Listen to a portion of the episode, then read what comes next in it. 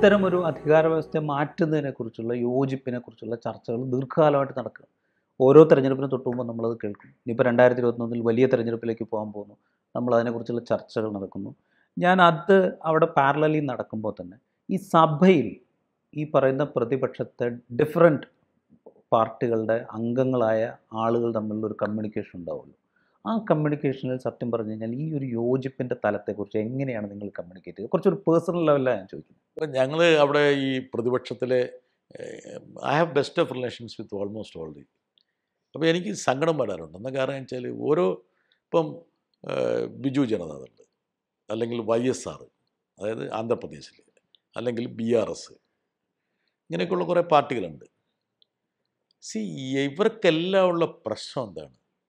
ഈ കേന്ദ്ര സർക്കാരിൻ്റെ അമിതാധികാരമായിട്ടുള്ള ചില നടപടികൾ, കേന്ദ്ര അന്വേഷണ ഏജൻസികൾ ഇവരെയൊക്കെ പലയിടത്തും തളച്ചിട്ടിരിക്കുകയാണ്.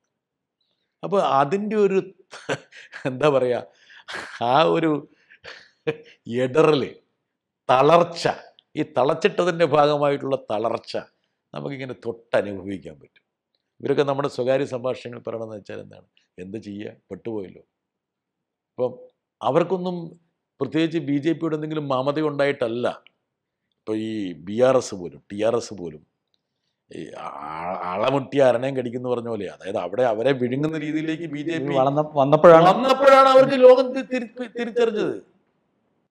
അതിനു അതിനു മുമ്പ് വരെ അവരെന്തായിരുന്നു, നേരിട്ടുള്ള സഖ്യമില്ല എന്നേ ഉണ്ടായിരുന്നു, അതിനുണ്ടായിരുന്നു. അപ്പം ഇതാണ് അവസ്ഥ. അപ്പം നമ്മുടെ രാഷ്ട്രീയ പാർട്ടികളുടെ അവസ്ഥ ഇതാണ്.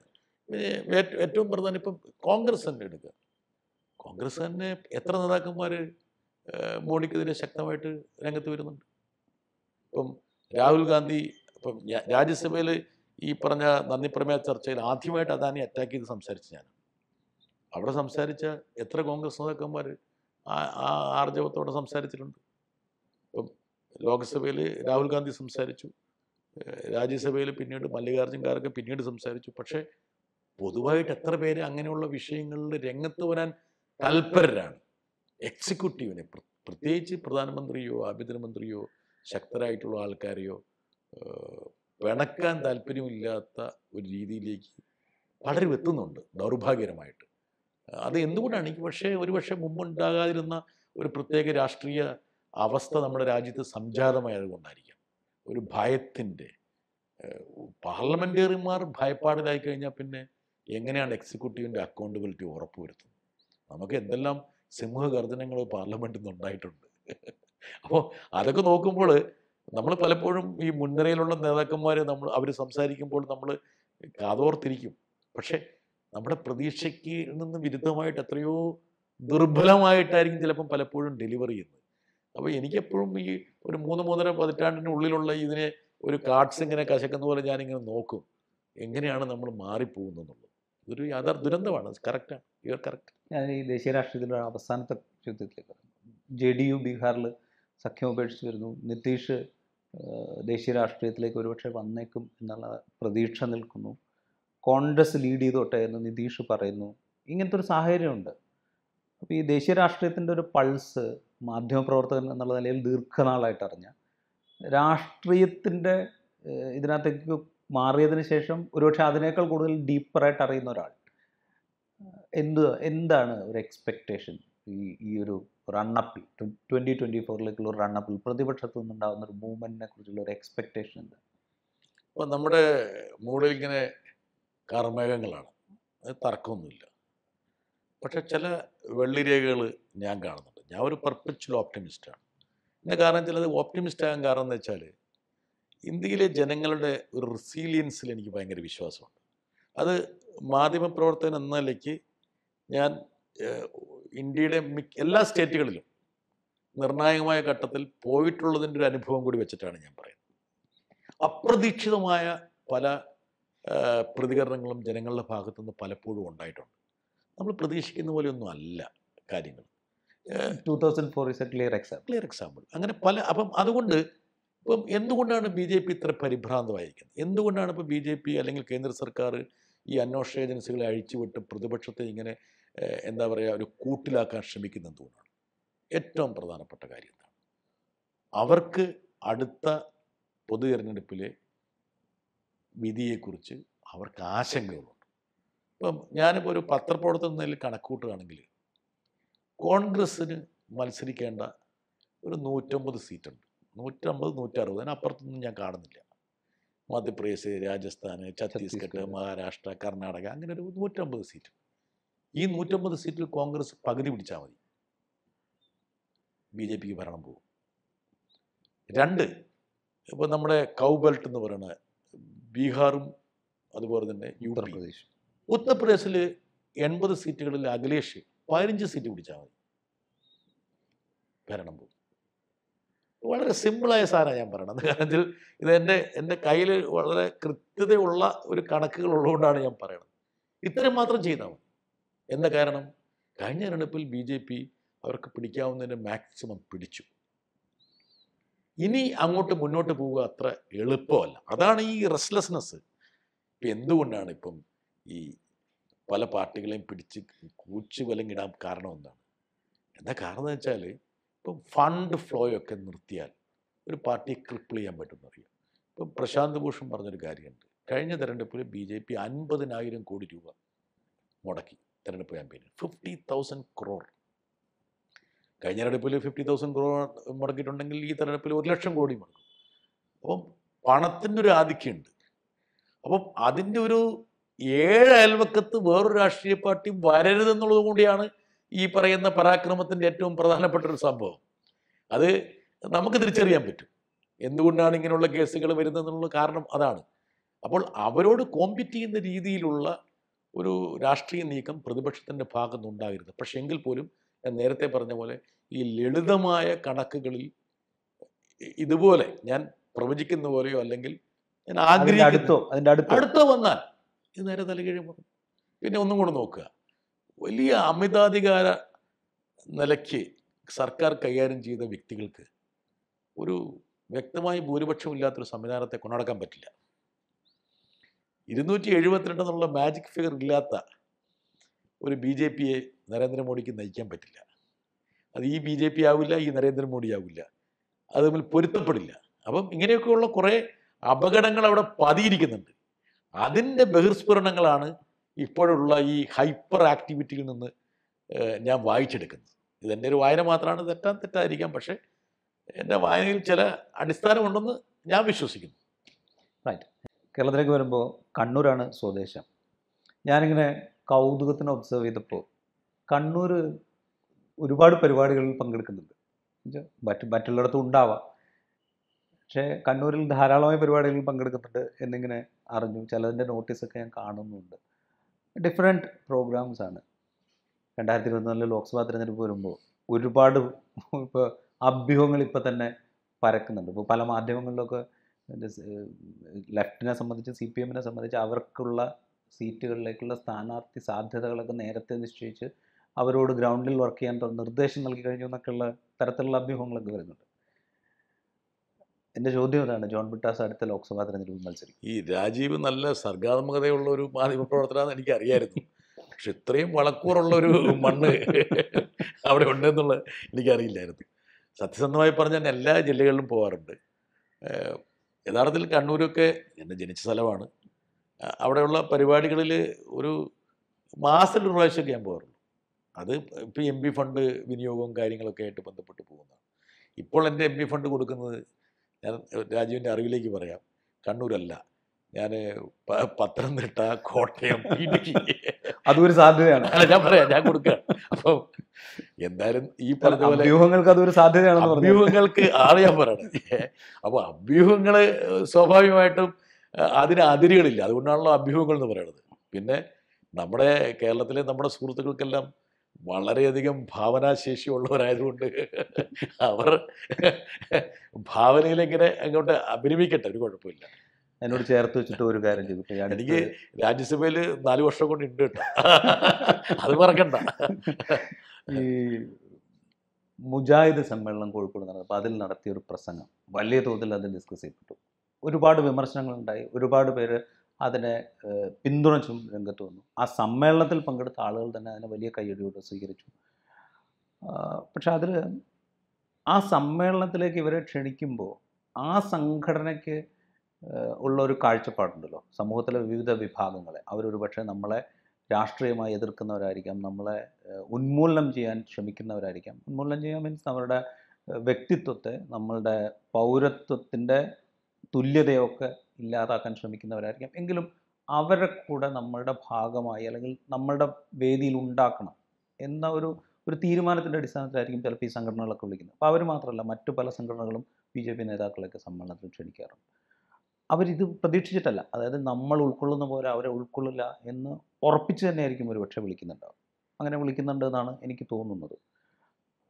അതിന് ആ വേദിയിൽ അങ്ങനെ വിമർശിക്കണമായിരുന്നു എന്ന് പിന്നീടൊരു പുനർചിന്ത ഉണ്ടായിട്ടുണ്ടോ? യഥാർത്ഥത്തിൽ ഞാൻ പറഞ്ഞത് ശരിയാണെന്നുള്ളത് പിന്നീടുള്ള സംഭവവാസങ്ങൾ മുഴുവൻ തെളിയിക്കുകയാണ് ചെയ്തത്. പിന്നെ അതിൽ ഈ എപ്പോഴും നമ്മൾ കോണ്ടെക്സ്റ്റിൽ നിന്ന് മാറിയിട്ടാണ് പലപ്പോഴും ഡിസ്കഷൻ. യഥാർത്ഥത്തിൽ ഞാൻ ആ വേദിയിൽ ഈ ആർ എസ് എസുമായിട്ടുള്ള ചർച്ചകളെക്കുറിച്ച് സംസാരിച്ചത് യഥാർത്ഥത്തിൽ മുജാഹിദ് ലീഡർഷിപ്പിനെ ഉദ്ദേശിച്ചല്ല. ആ വേദിയിൽ എൻ്റെ തൊട്ടു മുമ്പ് സംസാരിച്ച, എൻ്റെ കൂടെ അവിടെ ഉണ്ടായിരുന്ന മുൻ തെരഞ്ഞെടുപ്പ് കമ്മീഷണറായിട്ടുള്ള ഖുറേഷിയോടുള്ളൊരു ചോദ്യമായിരുന്നു. ഖുറേഷിയുടെ നേതൃത്വത്തിലാണ് ഇപ്പോൾ ഈ പറഞ്ഞ ആർ എസ് എസുമായിട്ടുള്ളൊരു ചർച്ച ആരംഭിച്ചിരിക്കുന്നത്. മോഹൻ ഭഗവത്തുമായിട്ട് ചർച്ച നടന്നു. അതിൻ്റെ ഭാഗമായിട്ടാണ് പിന്നീട് ജമാഅത്തിൻ്റെ അമീറുമൊക്കെ ആയിട്ട് ചർച്ച നടന്നു. യഥാർത്ഥത്തിൽ എൻ്റെ ചോദ്യം അദ്ദേഹത്തിനോടായിരുന്നു. അത് മുജാഹിദ് ലീഡർഷിപ്പുമായി ബന്ധപ്പെട്ടതല്ല. പക്ഷേ അത് ശ്രീധരൻപിള്ളയെ വിളിക്കുന്നതിനെക്കുറിച്ചോ അല്ലെങ്കിൽ ശ്രീ വി മുരളീധരനെ വിളിക്കുന്നതിനെക്കുറിച്ചോ ഉള്ള എൻ്റെ അഭിപ്രായത്തിൻ്റെ ഒരു ബാക്കിയായിട്ടാണ് എന്നെ അവിടെ ചിത്രീകരിച്ചത്. എൻ്റെ പ്രസക്തമായ ചോദ്യമായിരുന്നു. എന്താ കാരണം എന്ന് വെച്ചാൽ, അല്ല, ആ കോണ്ടെക്സ്റ്റിലാണെങ്കിൽ ആ ചോദ്യം വളരെ പ്രസക്തമാണ്, സംശയമൊന്നുമില്ല. ഈവൻ സോറി ടു സേ, ഇതിൻ്റെ ഫുൾ ടെക്സ്റ്റ് നമ്മൾ ആരും ഈ പ്രസംഗത്തിൻ്റെ ഫുൾ ടെക്സ്റ്റ് കണ്ടിട്ടില്ല, ഞാനും കണ്ടിട്ടില്ല. ഞാൻ ഈവൻ അത് അതുമായി റിലേറ്റ് ചെയ്തൊരു ഡിസ്കഷൻ്റെ ഭാഗമായ ഒരാളാണ്. അപ്പോൾ പോലും ഈ പ്രസംഗത്തിൻ്റെ എനിക്കറിയില്ല. നമ്മുടെ നാട്ടിലെ പ്രശ്നം എന്താണ്? ഞാനാണ് അവിടുത്തെ കർത്താവ്. കർത്താവിനോട് പോലും ആരും ചോദിച്ചിട്ടില്ല. യഥാർത്ഥത്തിൽ ഞാൻ എന്തിനാണ് ഇംഗ്ലീഷിൽ പറഞ്ഞവിടെ? എൻ്റെ പ്രസംഗത്തിൽ ഈ ഭാഗങ്ങൾ പലതും ഞാൻ ഇംഗ്ലീഷിൽ പറഞ്ഞിട്ടാണ് മലയാളത്തിലേക്ക് പോകുന്നത്. ഞാൻ എന്തിനാണ് ഇംഗ്ലീഷ്? മുജാഹിദ് ആൾക്കാരോട് എനിക്ക് ഇംഗ്ലീഷിൽ പറയേണ്ട കാര്യമുണ്ടോ? ഇംഗ്ലീഷിൽ പറയാൻ കാരണം ഞാൻ ഖുറേഷിയാണ് അഡ്രസ്സ് ചെയ്യുന്നത്. അദ്ദേഹം അദ്ദേഹത്തിൻ്റെ നേതൃത്വം നടക്കുന്ന ഈ ആർ എസ് എസുമായിട്ടുള്ള ചർച്ചയെക്കുറിച്ചാണ് ഞാൻ സംസാരിക്കുന്നത്. ഞാൻ ഇംഗ്ലീഷിൽ സംസാരിച്ച ശേഷമാണ് ഞാൻ അത് മലയാളത്തിലേക്ക് വിവർത്തനം ചെയ്യും, അവരോടും കൂടി അഭിപ്രായം ചോദിക്കുന്നത് നിങ്ങൾക്ക് ഇവർ നടത്തുന്ന ചർച്ചയെക്കുറിച്ച്. അതാണ് അതിൻ്റെ കോണ്ടെക്സ്റ്റ്.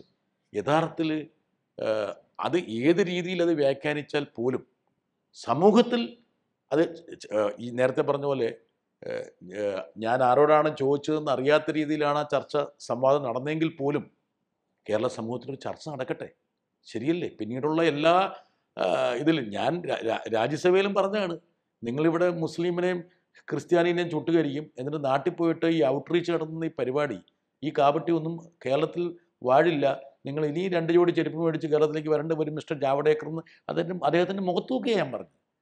അതാണ് ഇവരുടെ തട്ടിപ്പ്. ഇങ്ങനെയുള്ള തട്ടിപ്പിൽ നമ്മൾ വീഴാൻ പാടില്ല.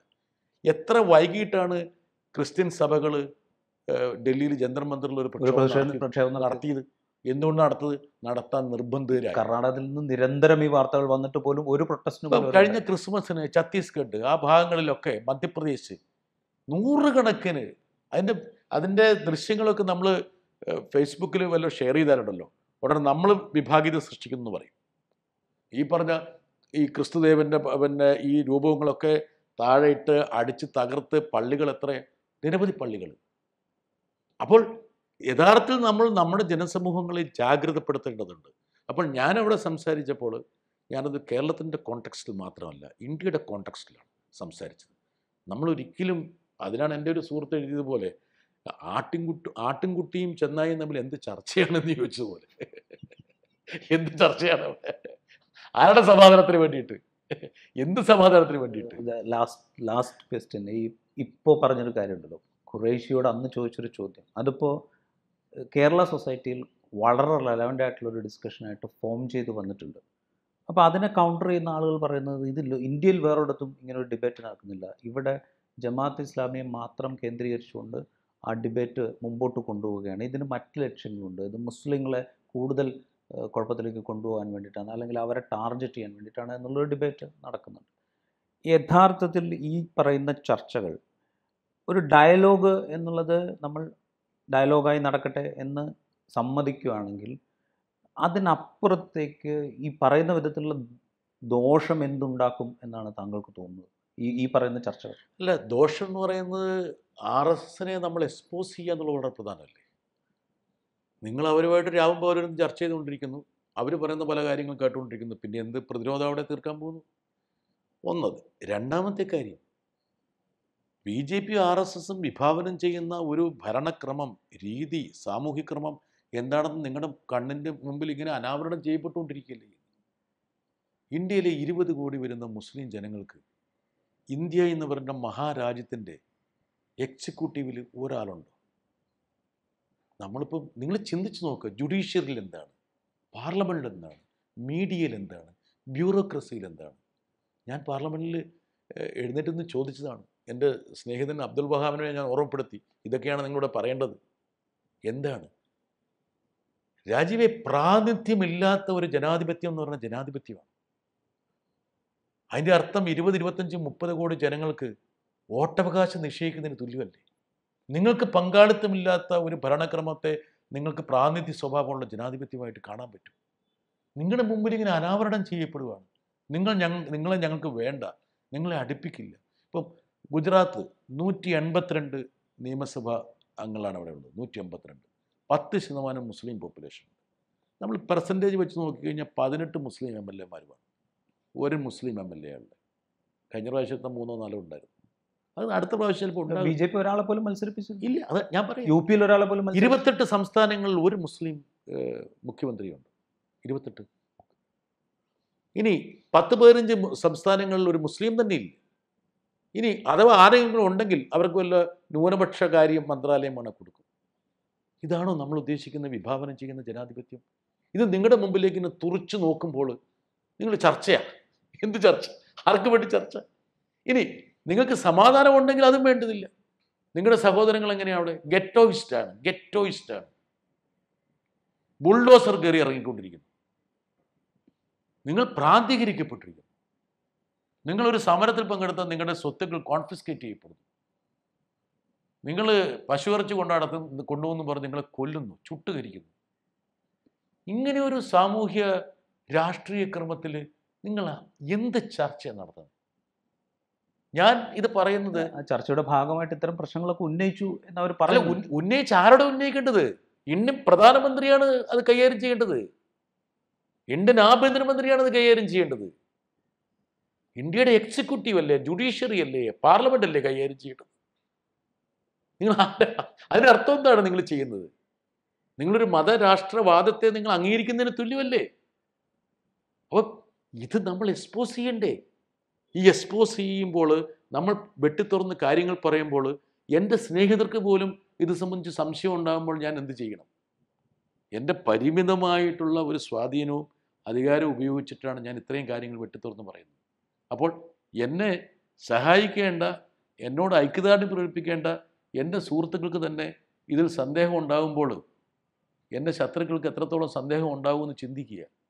അതാണ് ഞാൻ പറയുന്നത്. എനിക്കിതിൻ്റെ അകത്ത് ഉദ്ദേശശുദ്ധി മാത്രമേ ഉള്ളൂ. ഞാൻ മുസ്ലിം വിഷയങ്ങളൊക്കെ ഞാൻ റേസ് ചെയ്തതിൻ്റെ കാരണം എന്താ? ഞാൻ മുസ്ലിമായിട്ടല്ല, എനിക്ക് വിശാലമായൊരു കാഴ്ചപ്പാടുണ്ട് ഉള്ളതുകൊണ്ടാണ്. ഞാൻ ഇന്ത്യൻ ജനാധിപത്യത്തെക്കുറിച്ച് എനിക്കൊരു സങ്കല്പം ഉള്ളതുകൊണ്ടാണ്. ഞാനൊരു ഒരു പൊളിറ്റിക്കൽ സയൻസ് വിദ്യാർത്ഥി കൂടിയാണ്. എൻ്റെ മനസ്സ് ഞാൻ അതിലേക്ക് വിളക്കി ചേർത്തുകൊണ്ടാണ് ഞാൻ സംസാരിക്കുന്നത്.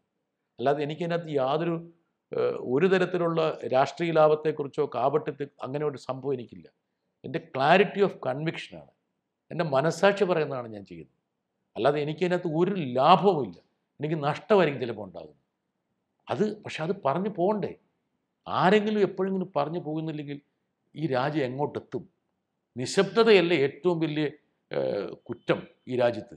യഥാർത്ഥത്തിൽ കുറ്റവാളികളെന്ന് ഞാൻ വിളിക്കുമ്പോൾ ഈ ഇങ്ങനെയുള്ള കുറ്റകൃത്യങ്ങൾ ചെയ്യുന്നവർ മാത്രമല്ല, ആ കുറ്റകൃത്യങ്ങൾക്ക് നേരെ മൗനം ഭജിക്കുന്നവരും തുല്യരായിട്ടുള്ള കുറ്റ കുറ്റവാളികളാണെന്ന് വിശ്വസിക്കുന്ന ഒരാളാണ് ഞാൻ.